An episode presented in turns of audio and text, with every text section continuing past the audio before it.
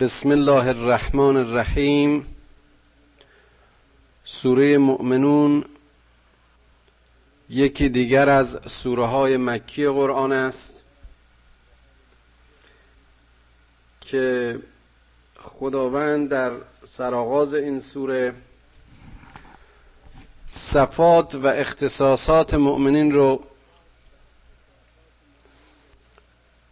و پایان کارشون رو به وجه بسیار زیبایی ترسیم می‌کنه.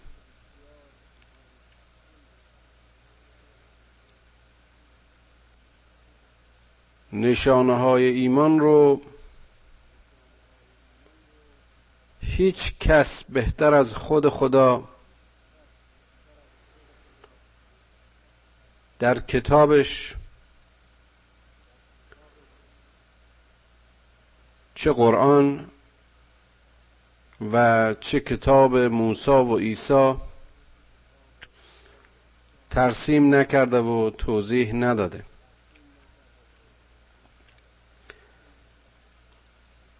قد افلح المؤمنون. به تحقیق مؤمنین رستگارند. خوشبخت و پیروزند. موفقند. زندگیشون و عملشون بارور است. جالبه که این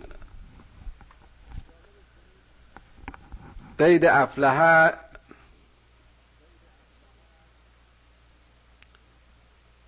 از ریشه فلاحت به معنی کشت و زراعت. معنای عمیق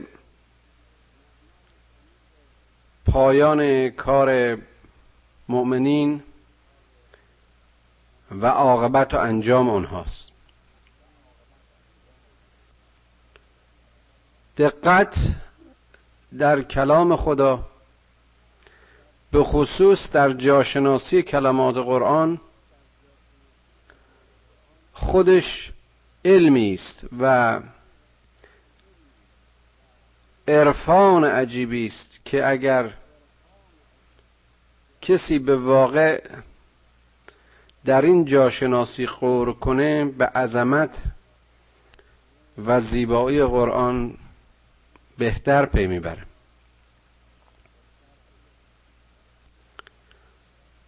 و باز هم زیباتر این که قبل از اینکه خداوند شاخصه ها و نشانه های ایمان و مؤمن رو توضیح بده آخر خط و نتیجه کار و در واقع برایند زندگی یک مؤمن رو و یا مؤمنین رو در همین کلام ساده افلحه مشخص می‌کنه.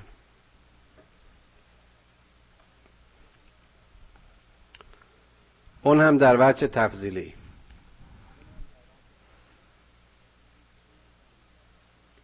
ممکنه کسانی باشند که به ظاهر موفق باشند در این زندگیشون از برخورداری های بیشتری برخوردار باشند. زمینشون محصول بیشتری داده باشه. طفل و اولاد و مال و اموالشون بیشتر باشه. اما رستگاری به معنی واقعی یعنی رضایت این جهانی و اون جهانی یعنی امنیت این جهانی و اون جهانی در ردیف مؤمنین نصیبشون نخواهد بود. الذین هم فی صلاتهم خاشعون. اولین صفت مؤمنین وصل و تمرین وصلشون به خداست. مؤمنین سلات رو مایه و اساس و پایه همه اندیشه و عملشون می‌دانند.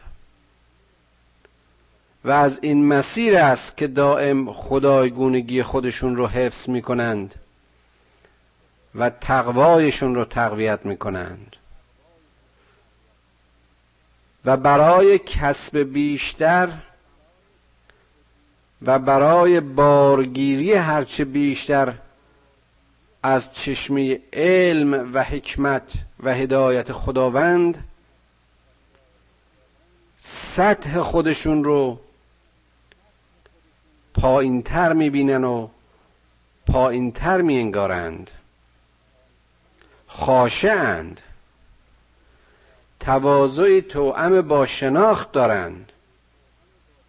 خود کمبین به معنی روانی مصطلح در علم ما نیستند بلکه خود می‌شناسند و مقام عالی خداوند رو نیز می‌شناسند.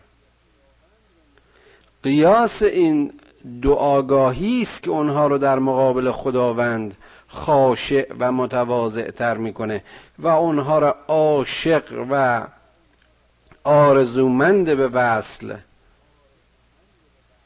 و تقلای به وصل وامی داره این خشوع خودکمبینی خود تحقیری نیست.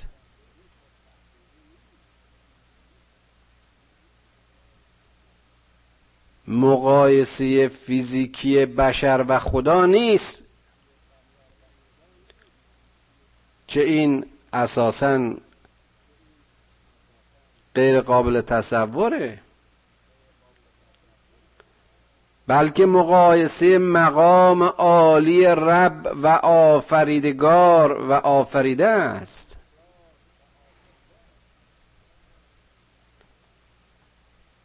والذین هم عن اللغو معرضون.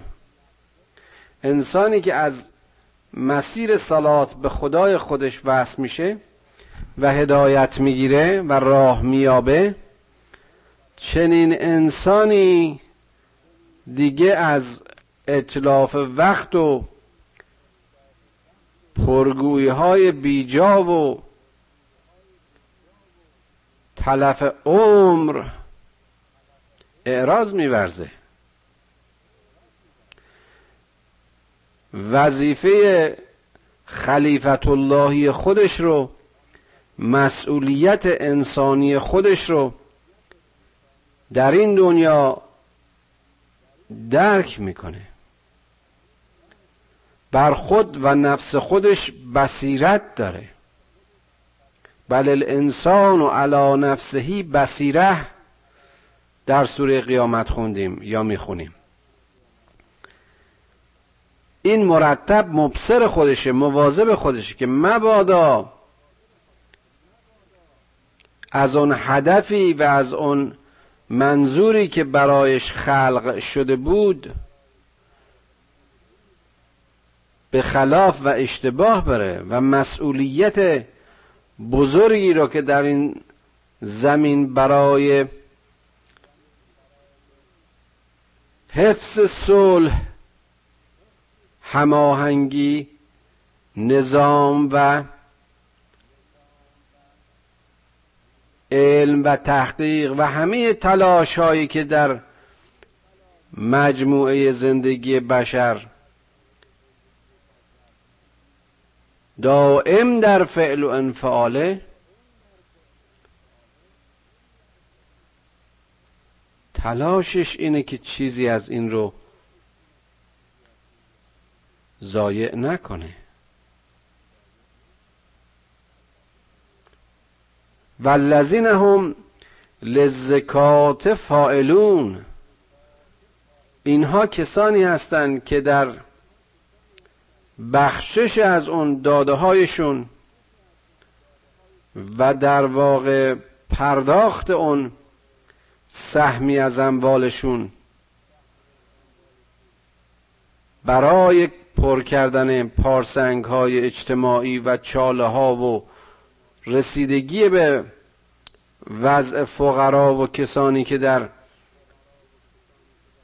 جامعه و زندگی آنها به هر دلیلی از بعضی برخورداری ها کمتر برخوردار بوده و یا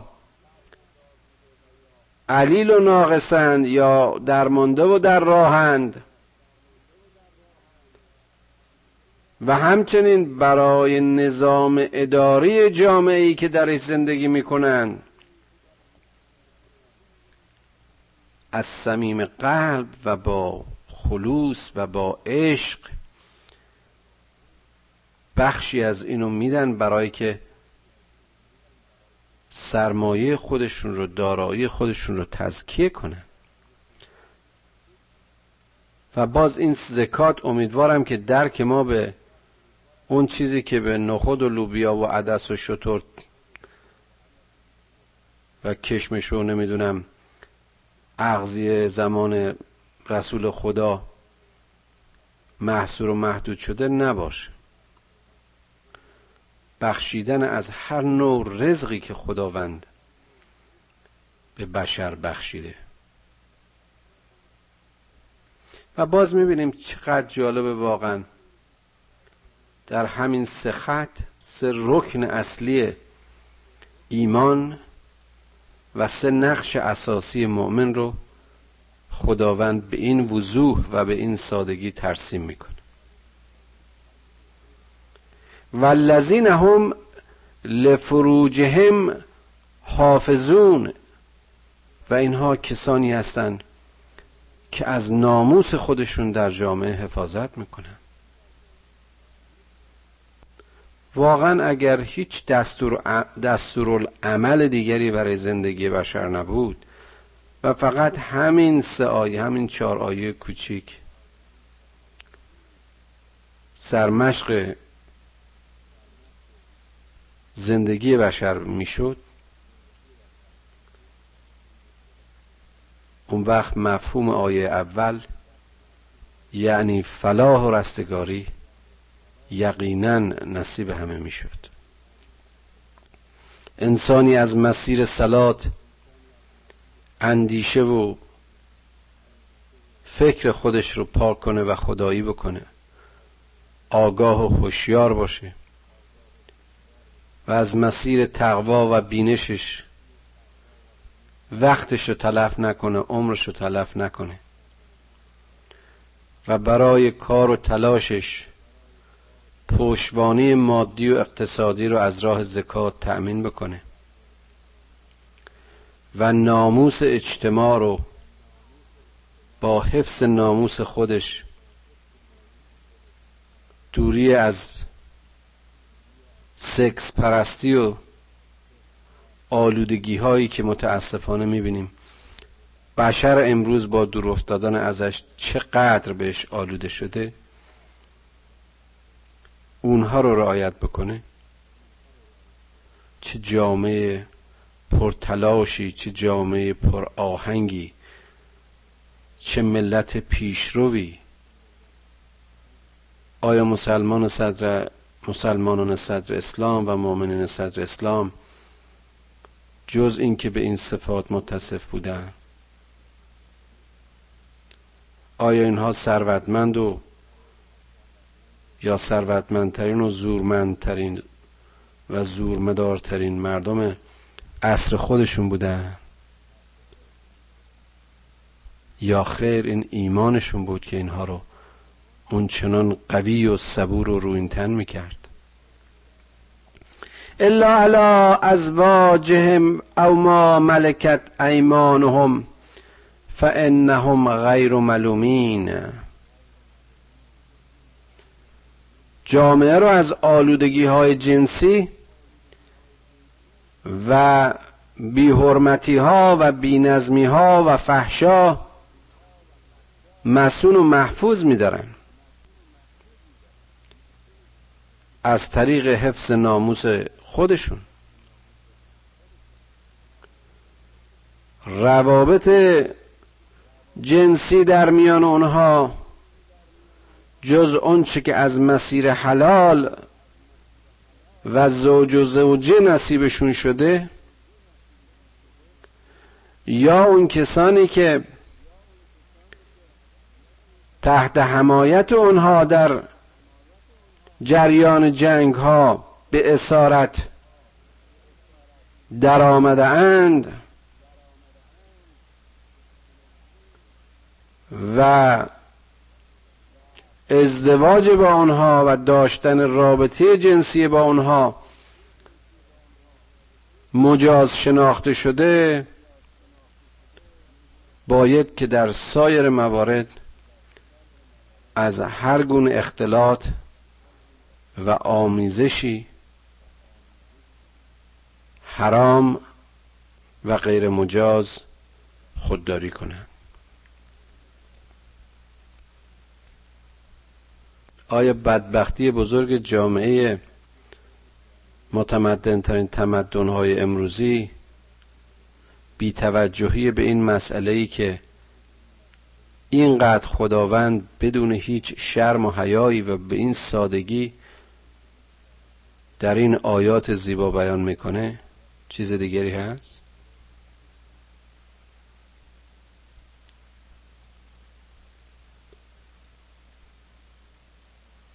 این تلاشی خانواده این عفونت و گندیدگی جنس این عفونت و گندیدگی روابط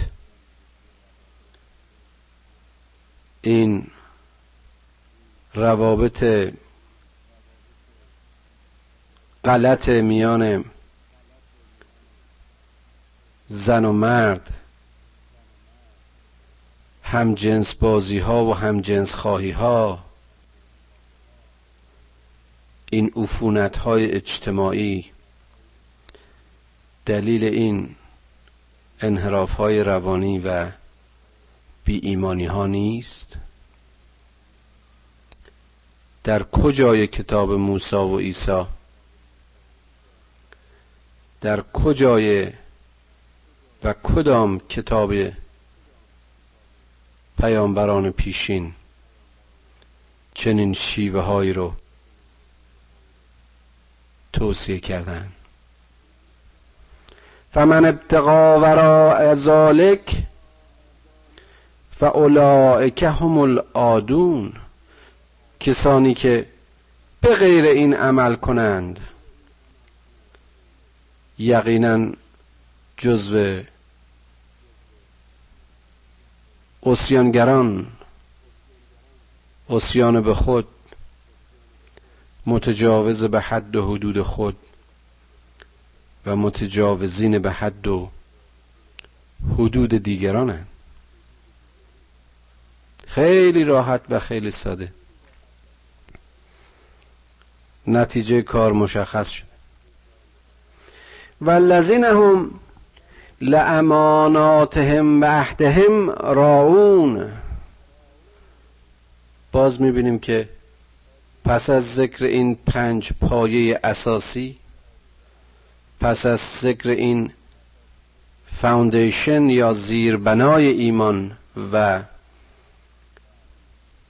مؤمن خداوند گفتیم که پس از بیان زیربنا و ستونهای ایمان و مؤمن خداوند لحاظات دیگری از این اعمال و کردار مؤمنین رو بیان می‌کنه. و لذین هم لاماناتهم و عهدهم راون اینها کسانی هستند که قرارهای خودشون رو و قراردادهای خودشون رو رعایت می‌کنن.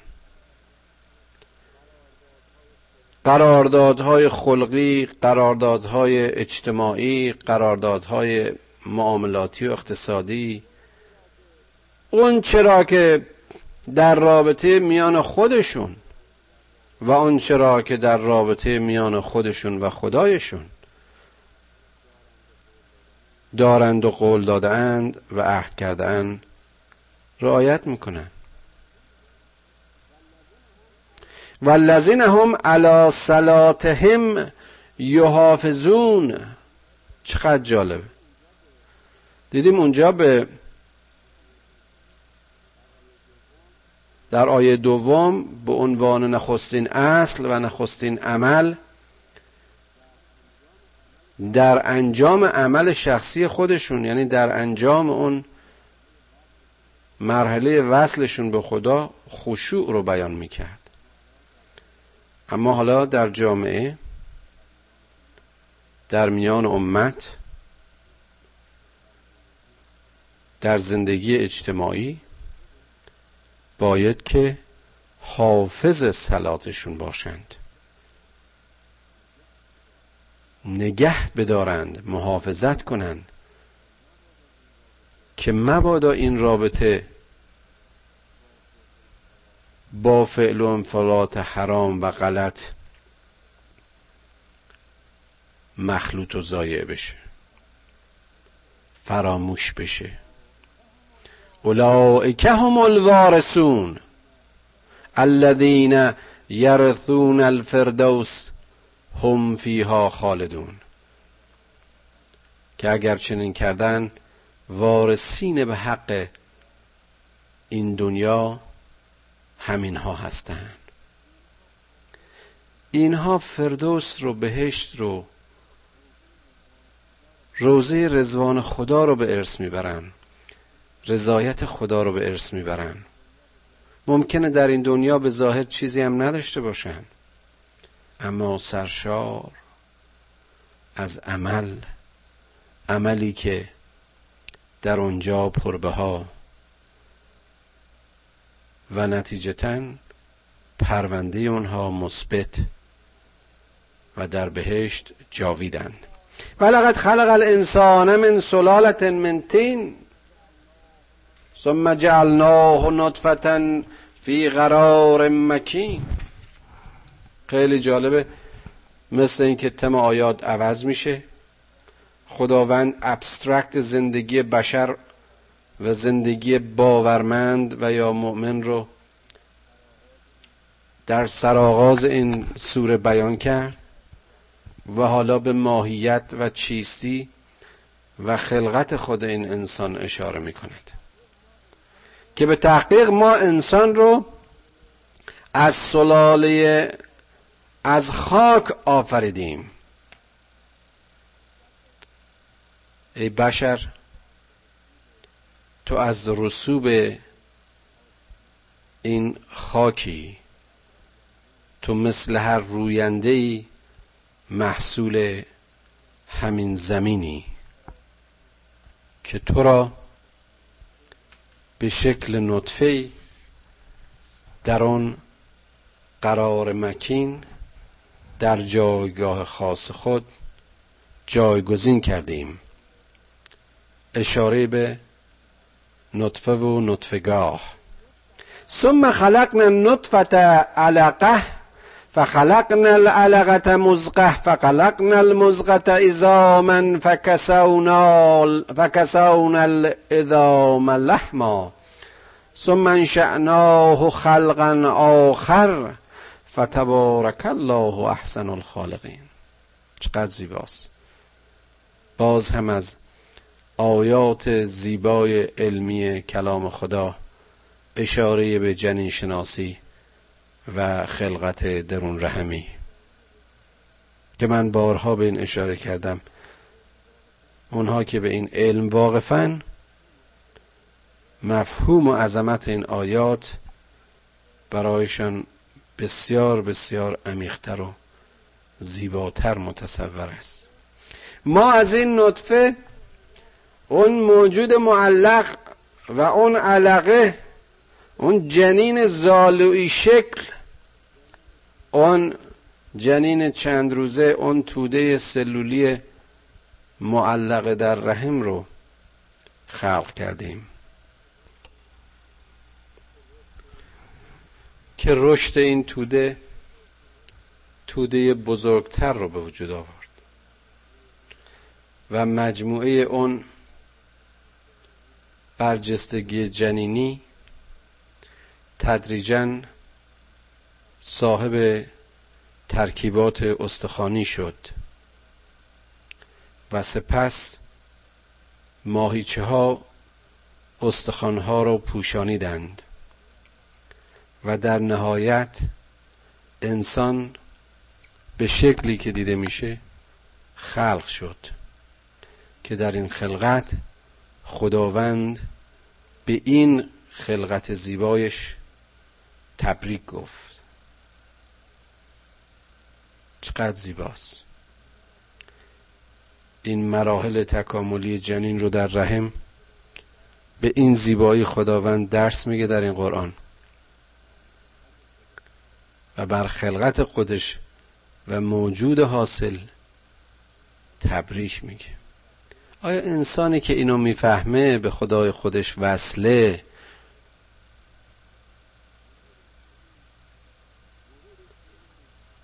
ورودش به این هستی تحسین خالق رو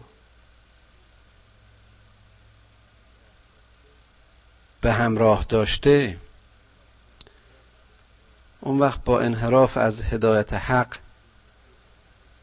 یه زندگی تقبیهی و زشت و فلاکتبار رو برای خودش دست و پا می‌کنه. ثم انکم بعد ذلك لمیتون. ثم انکم یوم القیامت تبعثون. اما باز هم می‌بینیم با چه سراحتی در این آیه های کوتاه. خداوند میگه بله تو رو خلقت کردیم در خلقتت هم به این زیبایی عمل خودمون تبریک گفتیم در این که تو بهترین و پسندیده ترین مخلوق من بودی بدون که دوره محدودی رو در اینجا خواهی بود. بار دیگه خواهی مرد. زندگیت به پایان خواهد رسید. اما بار دیگه در آن روز قیامت باز خواهی خواست. حیات و ممات و معاد رو خداوند در این سایه کوتاه به این زیبایی. ولی چقدر جالبه که مرحله تولد رو با توضیح کامل جنینشناسی انسان. اما زندگی مختوم به مرگ رو فقط در یک جمله و بعثت قیامت رو نیز در همون آیه کوتاه بیان می‌کنه. زیرا اگر انسانی شناخته به مسیر خلقتی خودش داشته باشه وصلش به خدا کاملتر و محکمتر زندگیش پربارتر مرگ فیزیکیش در واقع مرگ روحانیش نیست و قیامت روز عذابش نخواهد بود. مرگش تولد زندگی های دیگر و قیامتش عرضه پرونده های زیبا و پربار و صلح است. ولقد خلقنا فوقكم سبع طرائق و ما كنا عن الخلق غافلین. حالا گفتیم این آموزگار بزرگ این پروردگار بزرگ از انسان از نطفه او در این کلاس و در این مدرسه آغاز کرد. حالا اون رو متوجه محیطش می‌کنه. متوجه آسمان های بالای سرش می‌کنه که ما این طبقات هفتگانه آسمان رو بر بالای شما خلق کردیم. باید آدم به استرونومی و علم ستارگان و جوشناسی و آسمان شناسی آشنا باشه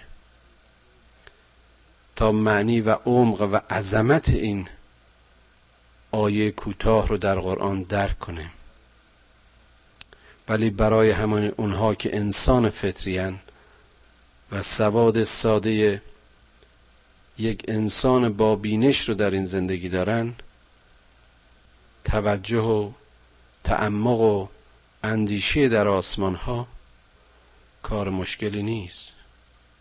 و ما از این مخلوق خودمون قافل نیستیم. چطور می‌تونه قافل باشه؟ اگه قرار است که همه کرده ها و گفته ها و عمل و اندیشه انسان ها و موجودات ضبط بشه چنین خدایی لا تأخذه سنتون ولا نوم. نه پیر میشه و نه خوابش می‌بره و هرگز از مخلوق خودش غافل نیست. و انزلنا من السماء ماء بقدر فسکناه فی الارض.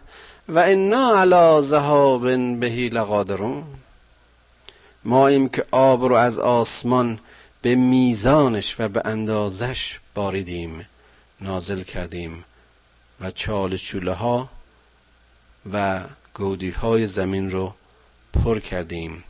اون رو در زمین اسکان دادیم. چقدر زیباست. این لغت قدر به قدر به اندازه. اون چنان که وزن این زمین در طول زمان چندان تغییری نکند. اونچنان که هر چیز به جای خود باشد. اونچنان که نه خشکی سخت و نه سیل و آب رفتگی و تخریب ایجاد کند. و اگر بخواهیم به اینکه این آبها رو بخشکانیم باز هم قادریم. فانشأنا لكم به جنات من نخیل و اعناب لكم فيها فواكه كثيرة و منها تأكلون و شجرة تخرج من تور سینا تمت بالدهن و سبق للآکلین. ما از مایه این آب باغهای بزرگ کیسارها نخلستانها و باغهای انگور رو انشا کردیم. میوه هایی که شما درش فواید بسیاری دارید. و باغهای زیادی که تغذیه شما رو تأمین می‌کنه.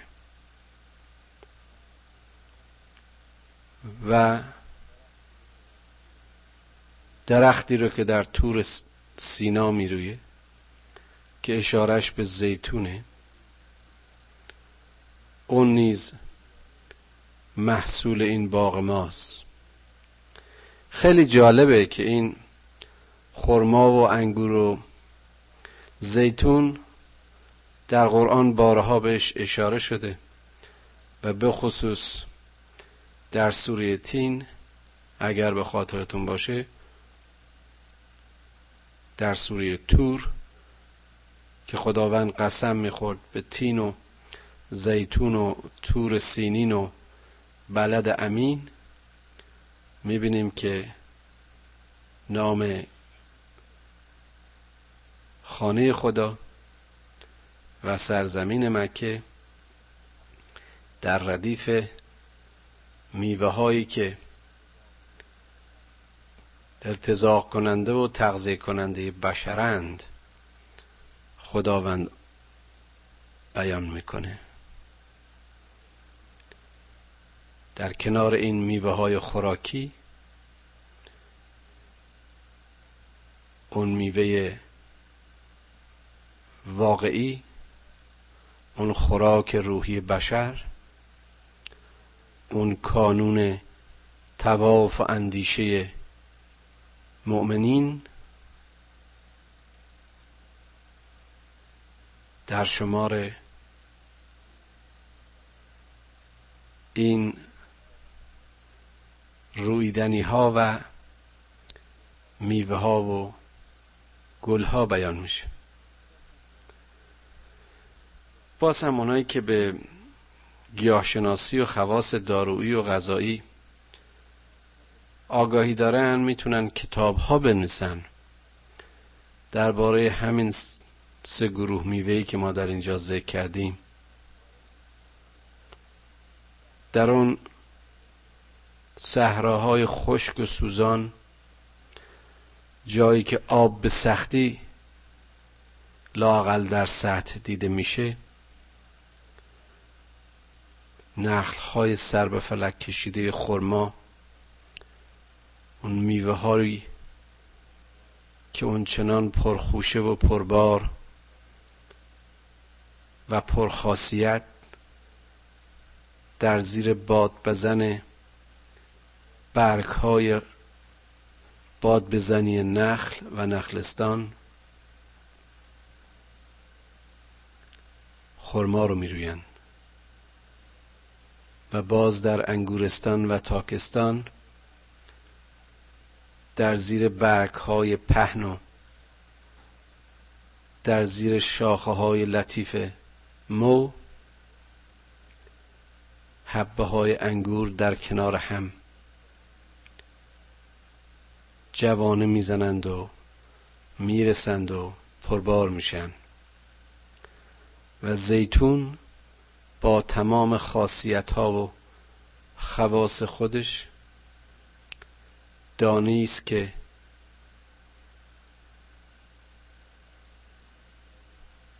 هم از نظر دارویی و هم از نظر غذایی بسیار بسیار حائز اهمیته. تنبتو به دهن و سبق للآکلین.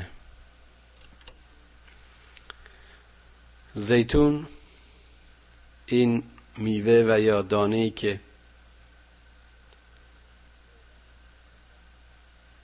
روغن شفابخش رو ازش استخراج می‌کنن و خودش مزه و طعم و خوش تعمی برای خورندگانش داره. و ان لکم فی الانعام لعبره. نسقیکم مما فی بطونها. یه تابلو از گیاهشناسی و علم بوتانیک در آیه 19 و 20 تابلوی دیگه از حیوان شناسی و فیزیولوژی حیوانی در همون ردیف. به تحقیق در خلقت این انعام نیز برای شما درس عبرتی است. از محصول درون شکمشون شما تشنگی و نیاز غذایی خودتون رو ارضا می کنید جالبه. ولکم فیها منافع کثیرتون و منها تأکلون. این بهرهگیری محدود به شیر و آغاز و محصولات لبنی نیست. از پوست این حیوانات از گوشت این حیوانات بسیاری از نیازهای زندگیتون هست که تأمین می‌کنید و از او تغذیه می‌کنید. و علیها و علی الفلک تحملون و بر روی اینها و بر روی کشتی ها بارهای خودتون رو نقل و انتقال می‌دید. به بشر به محیطش به باغ و گلها و سبزه ها به حیوانات به آب و اقیانوس یعنی به همه تابلهای خلقت اشاره کرد. و حالا ولقد ارسلنا نوحا الى قومه فقال یا قوم اعبدوا الله ما لكم من اله غیره. افلا تتقون حالا که از مسیر اون آموزش بسیار بسیار ساده و از مسیر مشاهده و توجه و تنبه و عبرت خداوند این دانشجوی کلاس خودش رو به پله بالاتری از شناخت و شعور میاره؟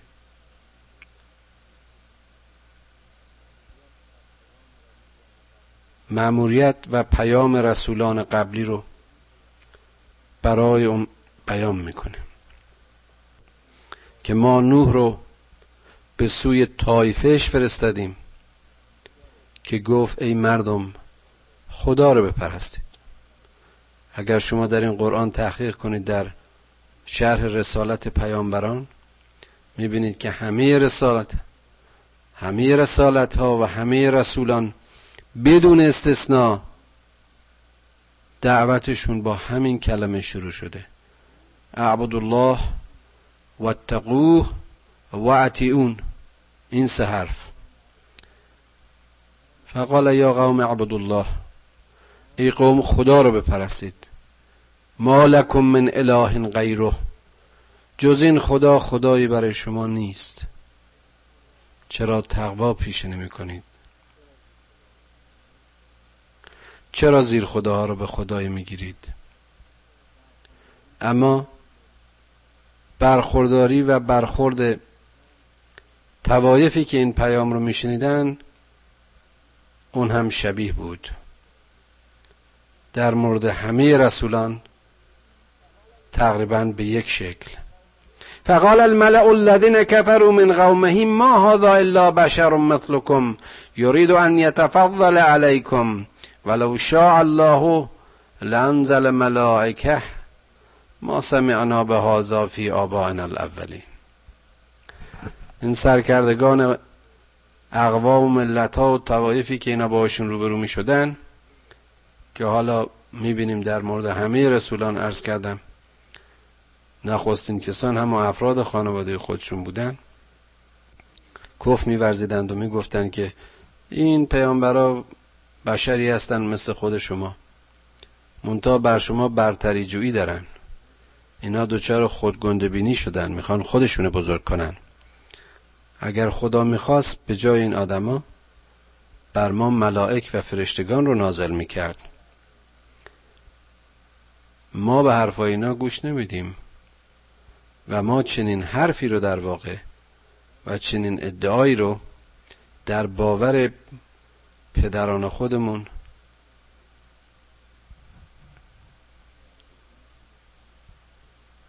هرگز نشنیده ایم و این جالب این دروغگویی کافران و کذبشون. اونجا که به پیامبر جدید روبرو میشن در مقابل او میگن که ما به دین اجداد و آبای خودمون معتقدیم و به اون عمل می‌کنیم. و حالا می‌بینیم که اینجا میگن اجداد ما نیز و پدران ما نیز چنین چیزی رو نگفتن. ان هو الا رجل به جنت فتربصوا به حتی حین.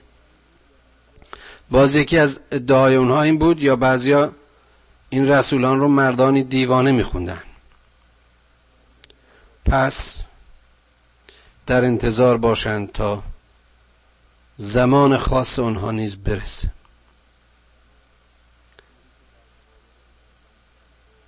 نوحی که در مقابل این ملت و این قوم متجاوز از 900 سال تبلیغ می‌کنه همطور که در سوره های دیگه دیدیم آخرش خودشو در مقابل اونها شکست خورده می‌بینه. قال رب انصرنی به ما کذبون می‌خونه که ای خدا منو در مقابل این دروغگویان کمک کن. و می‌بینیم که خدا دعای این بندش رو اجابت می‌کنه.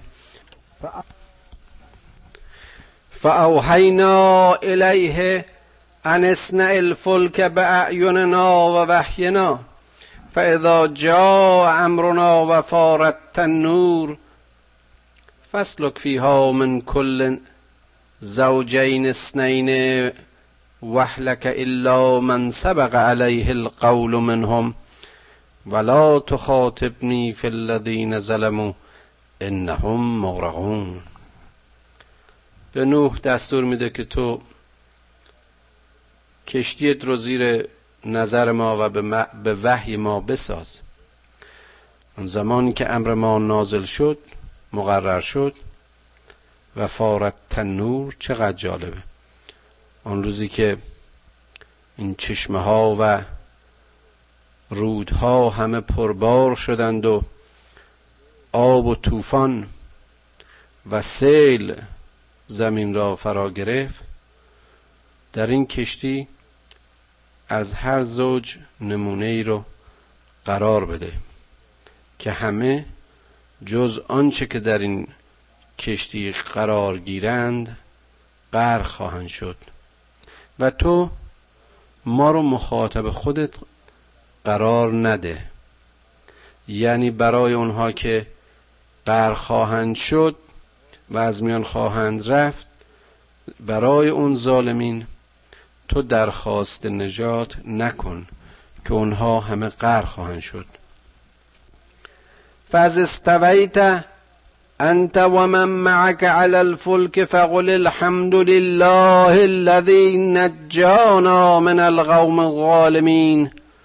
وقل رب انزلني منزلا مباركا وانت خیر المنزلین وقتی سوار شدی وقتی کارت به پایان رسید و همه بر اون سوار شدید تو و اونها که با تو در آن کشتیند بگو که شکر خداوندی را که ما را از طایفه ظالم نجات داد. ظالمین کیا بودن؟ اینهایی بودن که خودشون در حق خودشون ظلم کردند پیام خدا رو نگرفتند هدایت نوح رو ندیده گرفتند. کلام نوح رو یعنی کلام خدا رو که از حلقوم نوح باز گفته می‌شد کذب ورزیدن آیات خدا رو ندیدند. نتیجتا مورد قهر و خشم خدا قرار گرفتن و غرق شدن. و باز هم بگو که خدایا بر ما منزل مبارکی رو پیش بیار و تو از بهترین صاحب منزل ها هستی. در واقع اون زمانی که نوح بر این کشتی سواره آرزو می‌کنه که در جای امن و مبارکی در واقع کشتیش به یک ساحلی برسه و خدا رو در واقع بهترین مهماندار و بهترین کشتیبان می‌خوانه. ان فی ذلک لآیات و ان کنا لمبتلین. به تحقیق اینها نمونه ها و نشانه های ما هستند. نمونه و سمبل آیات ما هستند. که بعضی در واقع ابتلاها و آزمایش های ماست. ثم من شأنا من بعدهم قرنا آخرین. اون قوم نابود شدن و قوم جدید و نسل جدید جانشین اونها شد. فارسلنا فیهم رسولا منهم ان اعبدوا الله ما لكم من اله غیره. افلا تتقون؟ ببین چقدر زیباست همطور که عرض کردم. باز حالا خداوند اشاره می‌کنه که با ما ما بعد از این نوبت رسولان دیگری رو فرستاده ایم که قطعا اشاره است به هود که بر قوم عاد اومد و یا صالح که بر قوم سمود ذکر اونها و دعوت اونها هم این بود که این مردم اعبد الله خدا رو بپرستید. ما لکم من اله غیره. جز این خدا خدای دیگری نیست تقوا پیشه کنید. پاسخ قوم می‌بینیم باز هم مشابه قوم قبلی. و این جالبه که اینا حالا قوم نجات یافته پیشین بودن نسلی بودن. وقتی که نسل از خدا فارغ شد وقتی که به دور افتاد منتخب بودن قبلیش تأثیری نداره. یعنی این نژاد و فامیل و گذشته نیست. هر انسانی در گروه مکتسبات خودشه.